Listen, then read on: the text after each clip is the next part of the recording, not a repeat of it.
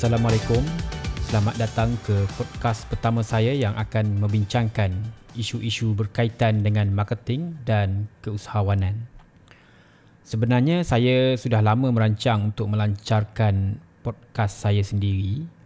Namun begitu, oleh kerana kesibukan tugas hakiki di Boomstart Media dan ada beberapa projek yang sedang dalam proses pembangunan yang pesat dan memerlukan untuk saya fokus terhadap projek tersebut terlebih dahulu, menyebabkan projek podcast ini tertangguh. Apapun, hari ini saya berjaya melancarkan podcast ini yang saya harap saya dapat konsisten untuk memberikan input dan maklumat berdasarkan kepada pengalaman saya sendiri. Saya juga merancang untuk menjemput tetamu yang mungkin relevan dengan topik yang akan saya bincangkan dalam podcast akan datang, supaya kita boleh mendapat sudut pandang yang berbeza, terutamanya dari seseorang yang mungkin mempunyai lebih pengetahuan dan pengalaman dari saya. Jadi pada hari ini dan untuk podcast pertama ini, saya bercadang untuk bercerita tentang pengalaman saya sendiri membangunkan Boomstart Media, iaitu sebuah syarikat digital marketing agency. Boomstart Media ini ditubuhkan oleh saya dan seorang lagi business partner, iaitu Tuan Rosman Al-Qadri pada sekitar Ogos dua ribu lapan belas. Sebenarnya ada seorang lagi partner yang ada di awal penubuhan Boomstart Media. Walaupun begitu, beliau tidak kekal lama di Boomstart Media. Saya kira dalam sebulan begitu, beliau tidak dapat memberikan komitmen dan terpaksa berpisah dengan syarikat. Idea untuk buat bisnes agensi ini sebenarnya datang dari Tuan Rosman. Di awal perbincangan, saya pada mulanya mencadangkan untuk membuat akademi digital marketing. Dan sebenarnya saya pada ketika itu sudah ada blueprint macam mana ianya boleh dilakukan. Kemudian Tuan Rosman mencadangkan agar kita fokus kepada bisnes agensi terlebih dahulu. Dan idea itu saya terima. Pada perjumpaan kedua, kami mula berbincang berkenaan isu-isu teknikal. Macam mana nak set up company, pembahagian share, workflow kerja, workflow kerja, pembahagian tugas dan komitmen. Dan paling penting ialah macam mana nak dapatkan klien terawal. Selepas balik dari perbincangan tersebut, kami terus update status Facebook untuk mengumumkan yang kami akan set up satu company digital marketing sendiri, dan pemilik syarikat yang berminat untuk hire kami boleh isi borang di Google Form yang kami sediakan. Oleh kerana kami bertiga dah lama membina personal branding tentang digital marketing di Facebook, jadi ramai friend kami di Facebook itu sebenarnya sudah lama tertunggu-tunggu untuk kami announce yang kami akan tawarkan servis digital marketing. Jadi bila kami announce tu, kami dapat banyak feedback dan rasanya lebih dua puluh company yang isi borang di Google Form. Dari situ kami jumpa company-company tersebut satu persatu untuk close. Saya ingat saya pada bulan pertama saja, kami berjaya close dalam lima belas klien yang sekaligus membolehkan kami daftar syarikat Sinar Berhad, booking office, buka akaun bank syarikat, cari staff dan sebagainya lah. Dan macam itulah bagaimana Boomstart Media ini ditubuhkan. Ada beberapa poin penting yang saya nak share dalam proses kami menubuhkan Boomstart Media yang saya kira sangat penting. Pertama ialah berkenaan dengan business partner. Sebab utama saya memilih Tuan Rosman sebagai business partner ialah kerana beliau mempunyai kualiti yang tidak ada pada saya. Saya sebenarnya seorang yang tidak pandai bernetworking. Saya lebih kepada behind the scene guy. Jika saya hadir ke mana-mana event networking, amat jarang kalau saya berjaya buat satu connection yang bermakna hasil daripada event tersebut. Saya biasanya akan balik tanpa apa-apa hasil dari event tersebut dan kemudiannya rasa bersalah. Tapi saya tengok Tuan Rosman ni, dia pandai bernetworking. Dia pandai berkawan dengan orang-orang bisnes. Dari segi skill pula, saya lebih kepada paid advertising seperti Facebook Ads, Google Ads dan seumpamanya. Manakala Tuan Rosman, beliau lebih kepada S E O dan website. Jadi dekat sini sudah ada dua area yang kami sebenarnya complement each other. Jadi itu ialah point yang pertama. Point kedua yang saya nak cakap dekat sini ialah berkenaan dengan berani ambil risiko. Boomstart Media ni sebenarnya ialah company yang gila sebenarnya.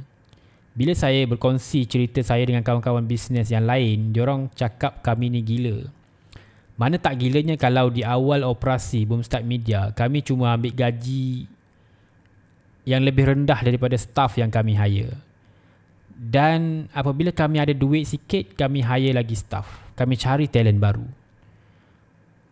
Pada masa tu tak fikir pasal keperluan untuk simpan enam bulan cash just in case apa-apa berlaku pada company. Kami just fikir kami nak set up satu team yang benar-benar mampu untuk berkhidmat kepada klien-klien kami. Dan kami nak scale up dengan cepat supaya kami dapat buktikan kepada klien besar yang kami ada team yang cukup untuk deliver servis yang baik kepada mereka jika mereka setuju untuk jadi klien kami. Sebenarnya ia bukan proses mudah. Setiap kali nak hire staff, saya dan Tuan Rosman berbincang panjang lebar tentang apa komplikasi yang mungkin ada dari keputusan tersebut. Kalau tak mampu bayar gaji macam mana? Kalau staff tak perform macam mana? Kalau staff berhenti macam mana? Dan bermacam-macam kalau yang kami bincangkan. Terus terang saya cakap, kalau saya handle Boomstart Media seorang diri tanpa ada business partner, rasanya banyak keputusan berisiko yang bagus untuk company yang saya tak akan buat. Sebab itulah pada saya, ada business partner sangat bagus untuk kita dari sudut berani mengambil risiko. Poin ketiga yang saya nak ulas ialah berkenaan dengan menangguhkan kepuasan.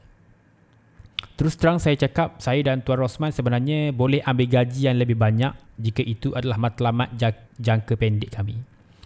Dengan gaji yang tinggi, kemudian bolehlah kita beli kereta Mercedes atau B M W dan kami boleh bersembang tentang betapa berjayanya kami. Tapi bila kami fikir kalau kami buat begitu, apa impak kepada company? Pada saya, kalau kami buat begitu, ia akan memberikan beberapa impak dan kesan kepada company dan kami sendiri secara personal. Satu, company akan susah nak membesar sebab duit yang sepatutnya digunakan untuk hire staff yang lebih berpotensi digunakan untuk bayar gaji bos-bos. Dua, oleh kerana kekurangan staff, saya dan Tuan Rosman mungkin terpaksa untuk hands-on kerja-kerja digital marketing klien. Ini menyebabkan masa yang sepatutnya kami guna untuk besarkan company, fikirkan tentang strategi, networking dan seumpamanya terpaksa digunakan untuk kerja-kerja teknikal yang sepatutnya boleh dilakukan oleh staff. Jadi apabila memikirkan impak dan kesan tersebut, kami buat keputusan untuk besarkan company terlebih dahulu sebelum memikirkan tentang diri kami sendiri. Poin keempat ialah menguruskan company dengan tertib dan teratur. Ini merupakan salah satu sebab kenapa kami membuka company Sinar Berhad di awal-awal penubuhan Boomstart Media. Saya perhatikan ramai yang membuka company sole proprietorship atau company enterprise, malah company private limited, adalah disebabkan untuk mengelak akaun company dari diaudit. Bila niat awal kita dalam membina bisnes ialah nak elakkan diri dari menguruskan duit dengan cara betul, kita berkemungkinan besar tidak akan dapat menguruskan company dengan cara betul. Ramai yang menganggap duit company itu duit sendiri dan duit sendiri itu duit company. Akibatnya, untung syarikat tak nampak dalam akaun kira-kira dan company susah nak membesar sebab tak ada predictable income untuk memberi keyakinan yang kita mampu bayar gaji staff baru yang diperlukan oleh oleh company. Jadi apa yang saya nampak ialah kita perlu belajar untuk berdisiplin dan menguruskan company dengan lebih tertib dan teratur. Poin kelima yang saya nak kongsikan hari ini ialah bina tim dan sistem. Kalau anda perasan dalam episod kali ini, saya banyak sebut pasal hire staff. Sebenarnya penting ke untuk kita hire staff? Berdasarkan apa yang saya baca tentang macam mana nak bina bisnes yang sustainable, ialah kita perlu bina tim dan sistem. Selagi dua elemen ini ada masalah dan tak mampu bergerak dengan sendiri, selagi itu kita terpaksa berada dalam company secara hands on sekurang-kurangnya dari pukul sembilan pagi hingga enam petang. Dan selagi kita perlu hands on kepada perkara-perkara teknikal dalam company, selagi itulah kita susah untuk luangkan masa berfikir tentang perkara-perkara yang lebih besar seperti strategi, peluang baru, networking dan sebagainya. Oleh itu, semasa kita membina syarikat, kita perlu membina sistem dan membina tim yang boleh berfungsi walaupun kita tak ada kat situ. Tim tersebut tahu cara nak naikkan sales, tahu macam mana nak execute perancangan, tahu macam mana nak gunakan resources yang ada dan tahu nak tambah resources melalui proses yang telah kita tetapkan. Baiklah, saya rasa cukuplah sekadar itu dulu perkongsian saya dalam episod pertama ini. Sekiranya tuan-puan ada soalan atau cadangan, boleh terus berhubung dengan saya di akaun media sosial saya. Jumpa lagi dalam episod yang akan datang. Assalamualaikum.